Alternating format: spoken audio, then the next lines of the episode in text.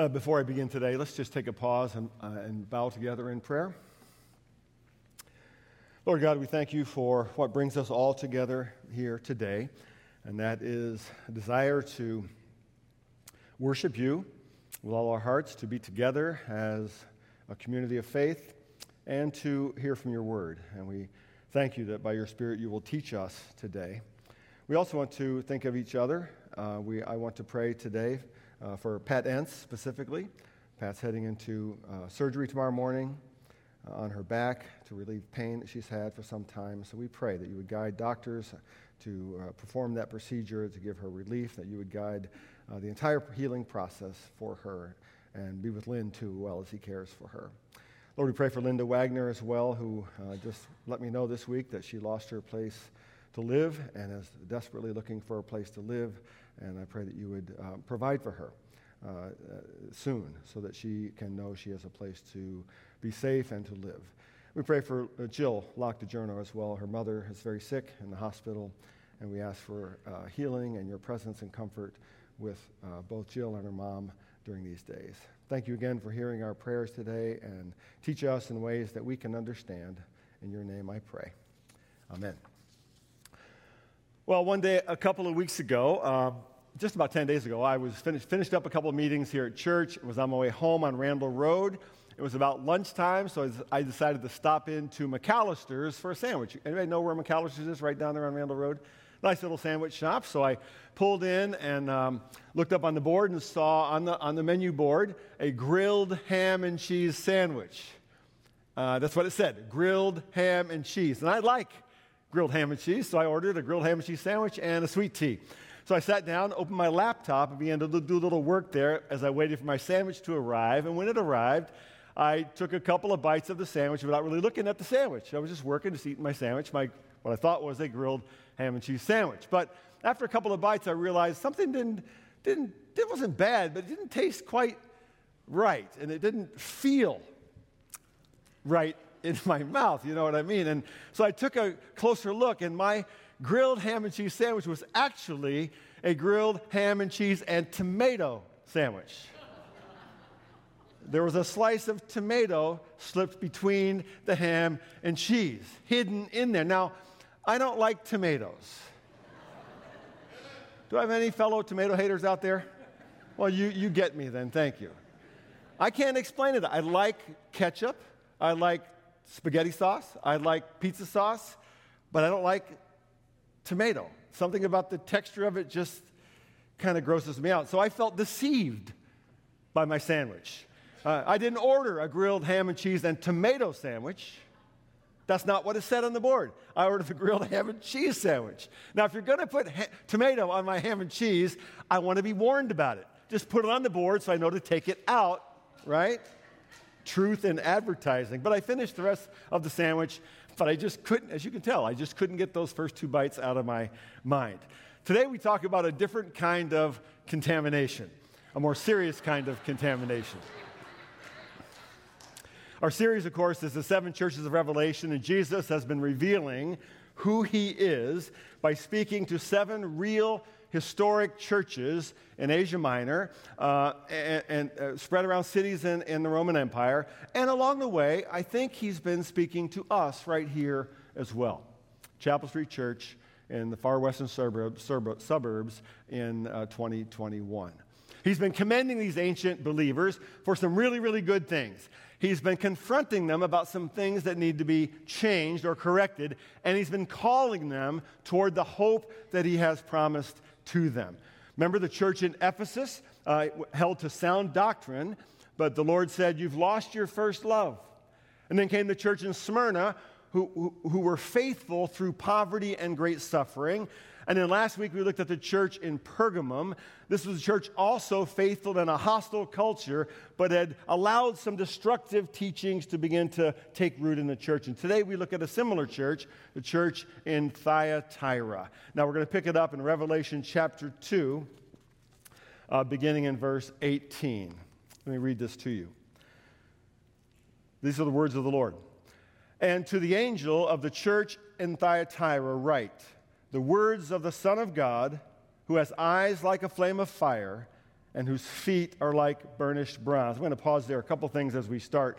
First, a little background about Thyatira. Uh, you can see it here on a map. It's in the little red box there. It's uh, just closest to Pergamum, but a little inland from that. And all you need to know is that Thyatira was the smallest of the seven cities we're looking at, where the population of Ephesus was uh, between a quarter million and a half million people, large ancient city.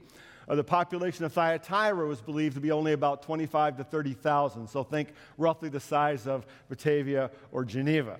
In fact, some scholars believe that the Christian community in Thyatira was so small and insignificant that the Roman authorities didn't even think it was worth persecuting at all.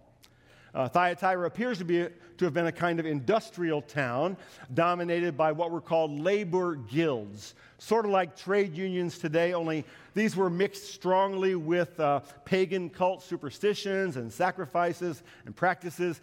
And to belong to a guild at that time was very, very significant. It's how you got a job, it's how you made business connections, uh, but it required certain pagan rituals and participation in feasts to the local deities and gods, small g, that often were accompanied by great immorality.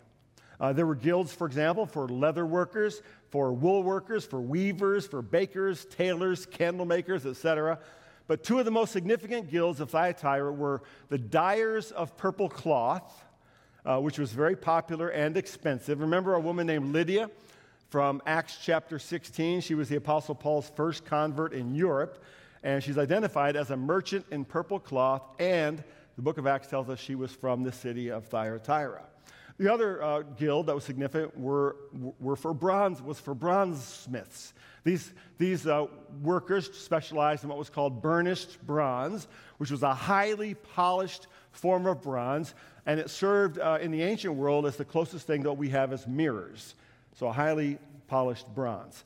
The main local deity was a, a god, again, small g, named uh, Tyrimnos, or the sun god. The Greeks called this god Apollo. And both Tyrimnos, the sun god, and the emperor of Rome were called the sons of Zeus.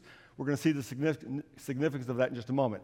Uh, this here is an ancient coin uh, from Thyatira. It's specifically a Thyatiran coin. It's hard to see, but there are two images on there one of the god Tyrimnos and the other of the Roman emperor. So you can see how their, their belief system structured even their currency. Now, it's interesting, interesting to note here for us that even though the church in Thyatira was perhaps the smallest and most insignificant of the seven churches we're going to study, Jesus actually has the most to say to them. This is the longest of all the seven letters. Now, in each letter, you recall, Jesus identifies himself with a particular phrase uh, that come from John's vision in the first chapter, which we looked at several weeks ago. In John chapter 1, we read, Then I turned to see the voice that was speaking to me, and on turning, I saw seven golden lampstands. And on the midst of the lampstands, one like the Son of Man, clothed with a long robe, with a golden sash around his chest. The hairs of his head were white, like wool, like snow. His eyes were like a flame of fire. His feet were like burnished bronze refined in a furnace and his voice was like the roar of many waters. In his right hand he has held seven stars. From his mouth came a sharp two edged sword, and his face was like the sun shining in full strength. Now, the vision of Jesus that John saw was so overwhelming that John says he fell uh, at his feet as though dead.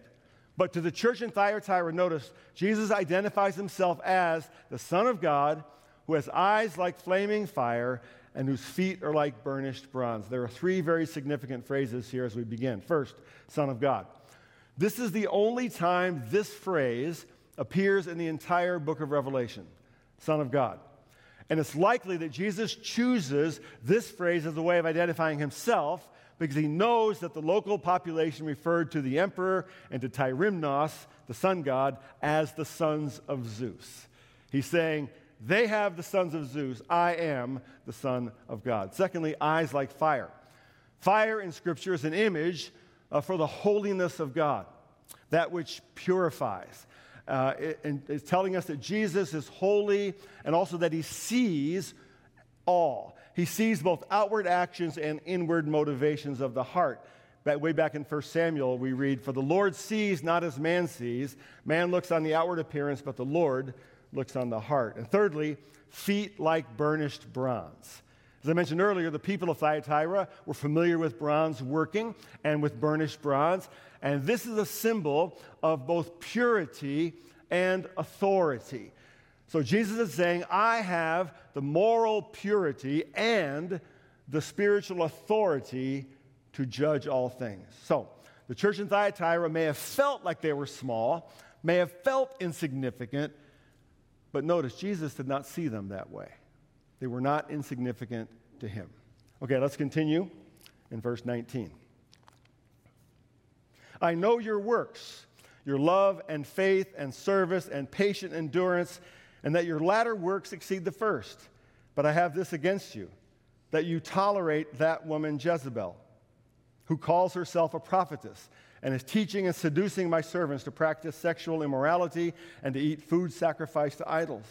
I gave her time to repent but she refuses to repent of her sexual immorality. Behold, I will throw her onto a sickbed, and those who commit adultery with her I will throw into great tribulation unless they repent of her works. And I will strike her children dead. And all the churches will know that I am he who searches the mind and heart, and I will give to each of you according to your works. But to the rest of you in Thyatira, who do not hold this teaching, who have not learned what some call the deep things of Satan, to you I say, I do not lay on you any other burden, only hold fast what you have until I come. The one who conquers and keeps my works until the end, to him I will give authority over the nations, and he will rule them with a rod of iron, as when earthen pots are broken in pieces, even as I myself have received authority from my Father. And I will give him the morning star. He who has an ear, let him hear what the Spirit says to the churches. Okay, once again, we see three parts to this letter. We see a commendation, we see a correction, and we see a charge. First, a commendation. So, we're uh, a little over a week into the Tokyo Olympics. Anybody still following along? How many of you are just emotionally exhausted from watching the Olympics? We're watching every night at our house, and it's like every night it's like, oh, she won, she won. Oh no, she missed the landing. She didn't stick the landing. She lost. Oh, he won, he won. Oh no, he lost by a hundredth of a, uh, of a second or whatever. I don't know how much more of the thrill of victory or agony of defeat I can take. But the main focus of the Olympics, of course, has been on athletes who win. Right? That's, that's what we see, the athletes who win, because we, we're interested in those things, who set, gold, uh, set uh, world records and win gold medals. But I started wondering about all those other athletes, you know, the ones who don't win. So I did a little research. Do you, how many, do you know how many athletes are at the Tokyo Olympics? Anybody take a guess? A thousand or more? Five thousand more? Ten thousand or more? Yeah, 11,236. It's a lot of athletes. Do you know how many medals total, gold, medal, gold, silver, and bronze, are awarded in the entire Olympics this year? 339. Which means that only 3% of the best athletes in the world are going to win any kind of medal. 10,000 superbly trained athletes who spent their whole lives training are going to go home empty handed. But that's not all. That's not all. Take a look at this photo. You probably don't recognize these folks, but that is the German equestrian team, winners of the gold medal. Now, what do you notice about this picture? Take a good look. I'll wait. Where are the horses? Some of you knew where I was going with that. There's no horses on the medal platform, only human riders. Why doesn't the horse get a medal?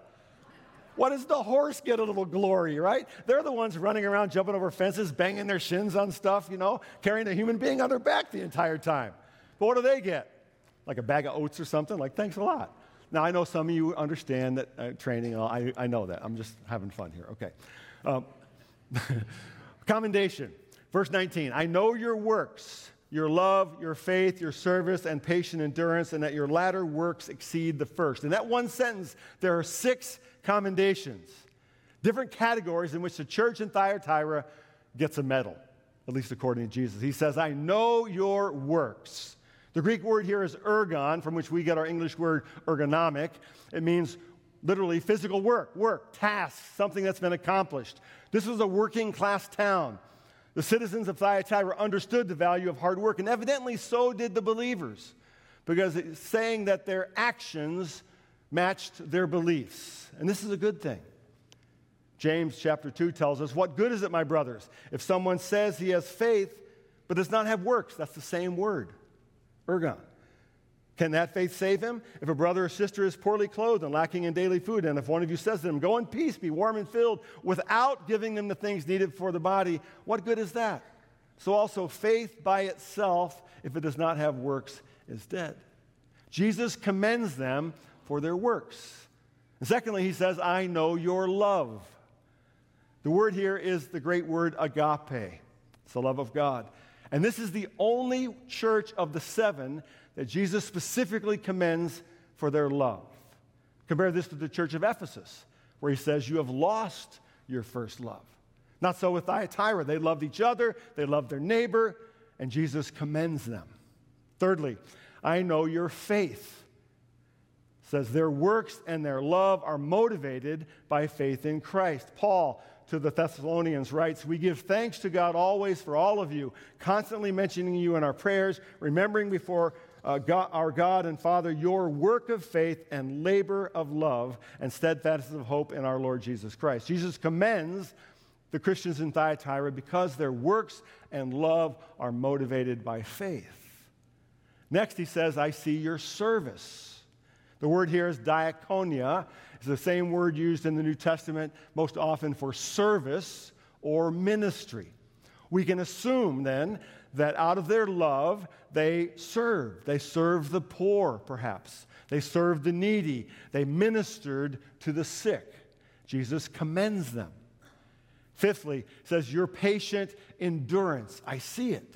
This is the great Greek word hupomone one of the great words of the New Testament refers to endurance under trial or opposition. It's one of the qualities Jesus seems to admire most and appreciate most in his church.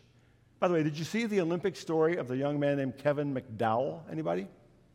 Kevin McDowell. He's the young man from right here in Geneva who finished sixth in the men's triathlon, an event by itself requiring great endurance, biking, running, and swimming.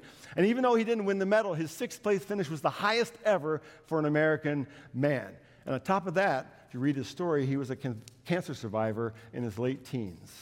A great story, uh, example of hupomone, a patient endurance. Finally, Jesus says, Your latter works exceed the first. Now, what does that mean? I think it simply means that this church, although small, was still growing. Let me show you some graphs. This graph shows growth followed by plateau. This happens to many businesses, uh, organizations, even churches that will grow and then kind of level off and sort of tread water. Um, the next graph shows rapid growth and then decline. All right? Um, did you know that today in America, some 80 to 85% of all churches are either in plateau or decline? Like that. That, by the way, is also the exact graph of what the Cubs season has been like this year. but Thyatira looked like this. See that growth curve?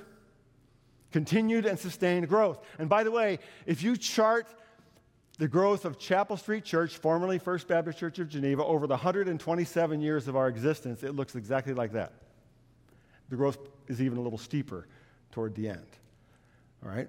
The church in Thyatira may have felt insignificant, may have felt small, but Jesus did not see them that way. Your latter works exceed your first. He commends them for their works, their love, their faith, their service, their endurance, their growth. And by the way, here at Chapel Street, at this church, we value all of those and, want to, and we aspire to grow in all of those same ways. But then after the commendation comes a correction. That's the second part of Jesus' message, a correction. When I was in the 11th grade, um, I had to take trigonometry. They probably take trigonometry now in like seventh grade, but I, I had to take it in 11th grade. How many of you remember trigonometry? Fondly. Anybody? Yeah, I don't understand you guys at all. Because this was a problem for me. Uh, just looking at all the equations right there on the screen, just, get, just I get the cold sweats just looking at those. First of all, when did letters get involved with math? Right? My own approach to math was quite simple. If I could calculate my batting average in baseball, my scoring average in basketball, I was good. Everything else was pretty, you know, pretty much unnecessary after that. Uh, my teacher was a man named Mr. McCaffrey, who was a real stickler, uh, and, and he was also the, the head track coach at our school. And when my work dropped rather dramatically below sea level, if you know what I mean, uh, Mr. McCaffrey set up a, a secret surprise intervention that I did not know was coming. He walked me into his office, and there, sitting in his office, was my head football coach, Coach Gennaro, a man I called Coach Jay, who I both feared and respected. And I didn't know he was going to be in there. And Mr. McCaffrey proceeded to show Coach Jay all my work, my declining work. And then he said, I still remember to this day, he said, Coach, I just don't understand how someone like Mr. Coffee can apply himself so diligently out in the field and yet make such a poor effort in the classroom. You know, I'm hanging my head like that. Um, I think it was because I, did, I didn't run track. Actually, it's because I was lousy at trigonometry. Coach Jay listened quietly, and when Mr. McCaffrey was done, he, my coach looked right at me, peering with those dark, beady eyes into the depths of my soul with eyes like fire. And then, with the slightest of winks, because I think he knew what was going on, he said, Son, sounds like we have a problem with motivation. And he was right. And my motivation improved uh, very quickly after that. L- look at verse 20. But I have this against you that you tolerate that woman Jezebel, who calls herself a prophetess and is teaching and seducing my servants to practice sexual immorality and to eat food sacrificed to idols. I gave her time to repent, but she refuses to repent of her sexual immorality. Behold, I will throw her onto a sickbed, and those who commit adultery with her I will throw into great tribulation unless they re- repent of her works. And I will strike her children dead and all the churches will know that I am he who searches mind and heart, and I will give to each of you according to your works. Now, let me stop there and just make a, a guess. Some of you, if you're honest, are just a bit uncomfortable with those last few verses. Like I struggle with trigonometry, uh, some of you might be struggling with this rather fierce picture of Jesus. I will throw her onto a sick bed. I will throw them into great tribulation. I will strike her children dead. And part of you is going, What? Where's the, where's the kind, compassionate, forgiving Jesus? I like that guy a little better. Like celebrity personality Oprah Winfrey once said, My God would never judge anyone. Remember, Jesus has already revealed himself as the one with the sharp two edged sword, uh, the one with eyes like fire, with feet like burnished bronze. All authority in heaven and earth belongs to him. And if we really think about it, while this is hard for us to read, do we really want a God who doesn't recognize both good and evil? Do we really want a God who is unwilling or unable to judge, to hold those who do evil accountable? Do we really want a God like that? Now, two things here. First, the word Jezebel. Jezebel likely refers to both a real person uh, living at the time in the church in Thyatira, a female prophetess or teacher, and it's also a highly symbolic name. Jezebel, you may remember, is a character in the book of 1 Kings in the Old Testament.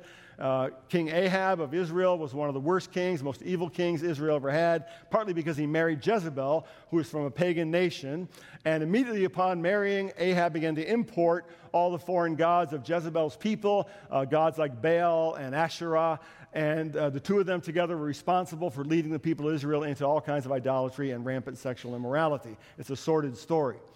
So, evidently, there was a person, a female teacher, prophetess, who has risen to prominence in this church, who is teaching a version of the gospel that assimilated uh, with local pagan practices. Okay, the second word is tolerate, verse 20. But I have this against you that you tolerate that woman Jezebel. Now, notice here, this is interesting. Jesus is not so much confronting Jezebel as he is judge uh, uh, as he is those in the church who are tolerating Jezebel for failing to rebuke and to remove her. And just a word about this word tolerate. In Greek, it's ephiemi. It means to let go of or to permit. Later on, we're going to see Jesus, excuse me, talks about holding fast. So the question is, to what do we hold fast and what do we let go of and permit? And that, by the way, is the central question of the church throughout the ages. It appears that the church in Thyatira was a bit confused about what to tolerate or let go and what to hold fast or claim to be true.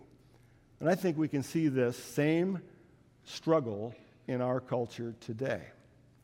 Tolerance has come to mean not just that we are to treat other people with respect, no matter what they believe or how they act. That's a good thing. We are to love our neighbor. We are to love uh, even our enemies and pray for those who persecute us. That's what Jesus said. But rather, tolerance has now come to mean that we must accept every opinion and every claim to truth as equally valid. Do you hear the difference? There's a difference between those two things. Except, of course, in the case that if I claim, for example, that the Bible is true, if I claim that Jesus is the way, the truth, and the life, then I must not be tolerated now in our culture. But that's a whole conversation for a different time. The interesting thing about this is that anyone who has ever been a parent knows this is not so. If you've ever tried to raise a human being, you know there are certain behaviors and attitudes that must not be tolerated if you want to raise a civilized little person, right? Every athlete knows this that you can ride any kind of bike you want in a bike race, tolerated, red, blue, whatever. But you just can't ride one with a motor attached to it, right? We all recognize this. And this is where the church in Thyatira seems to have been confused. Apparently, their love had degenerated into a kind of lazy tolerance that caused them to be unwilling to confront a dangerous heresy right in their midst. The issue was spiritual idolatry that led then to immoral behavior. So, we have to ask ourselves uh, what leads to this kind of misplaced tolerance? Let me suggest three things. First, a desire to fit in with culture. Everybody's doing it, everybody's saying it, everybody thinks this is so, and we don't want to look weird or out of touch. Spoiler alert as followers of Jesus, we are always going to look a little weird and be a little out of touch with prevailing culture. Always. We're always going to be swimming against the stream. Secondly, a failure to rightly define or recognize sin.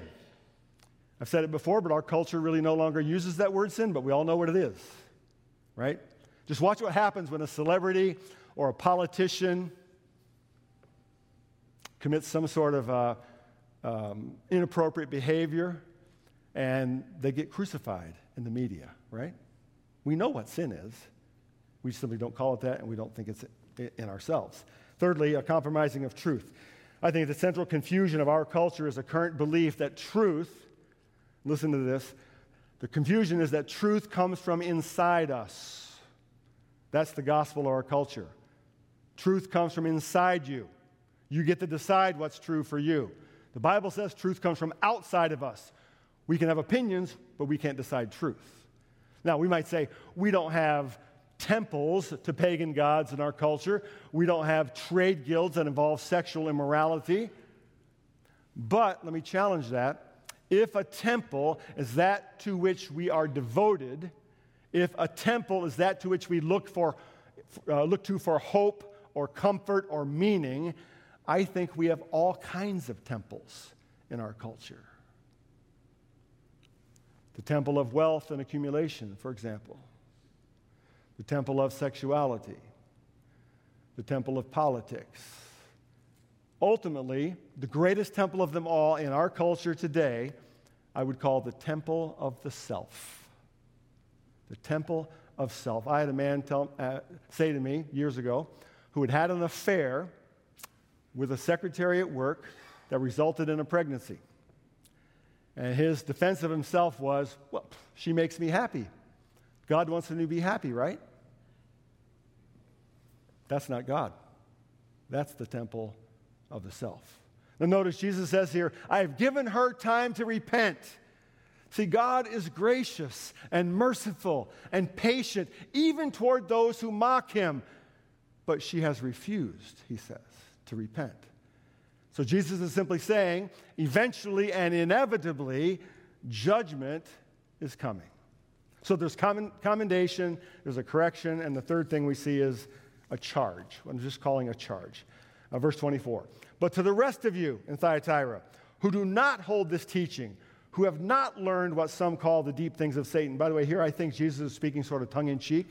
Uh, I think that Jezebel, this teacher, likely was claiming to know deeper things about God. And he's saying, no, no, no, no. Those aren't from God. Those are the deeper things of Satan. To you I say, I do not lay on you any other burden, only hold fast what you have until I come.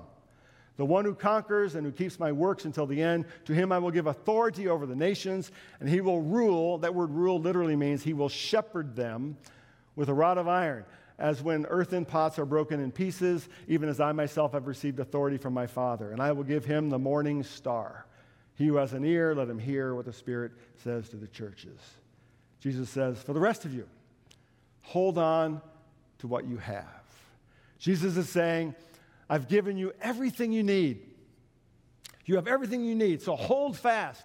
Hold fast to my truth. Hold fast to my word. Hold fast to the gospel. Hold fast to my promise. And here's the promise to the one who conquers, that word means victory.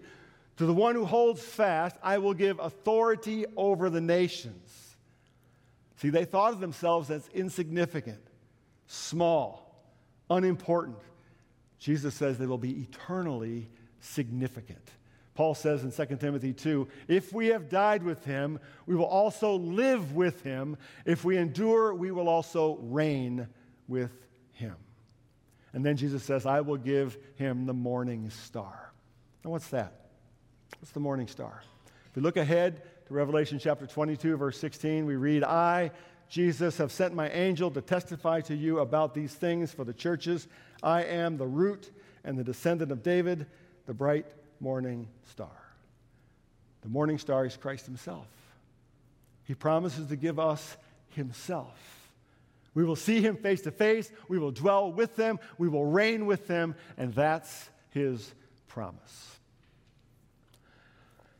Uh, last week, we did a little yard work at our house, um, and that involved doing a little weeding. And I hate weeds almost as much as I hate tomatoes, but I hate weeds. And I hate to weed. It's hard work. You got to bend over and dig in the dirt and stuff. And weeds are, weeds are just relentless, aren't they? They're just relentless. They pop in my, in my lawn, they grow in our flower beds. Sometimes they even impersonate flowers. My wife always says, That's a weed. That's a flower. I'm not, that's, a, that's a weed. And if I do nothing, right, they take over. If I don't recognize the weeds, if I don't root them out, eventually I'll have nothing but what? A yard full of weeds, right? In a way, that's what was happening or threatening to happen in the church at Thyatira. And it's interesting and perhaps tragic that by the second century, this letter is written at the end of the first century. By the second century, church history makes no further mention of the church in Thyatira. We don't know for sure, but it's possible that that church ceased to exist, swallowed up by the weeds of a pagan culture.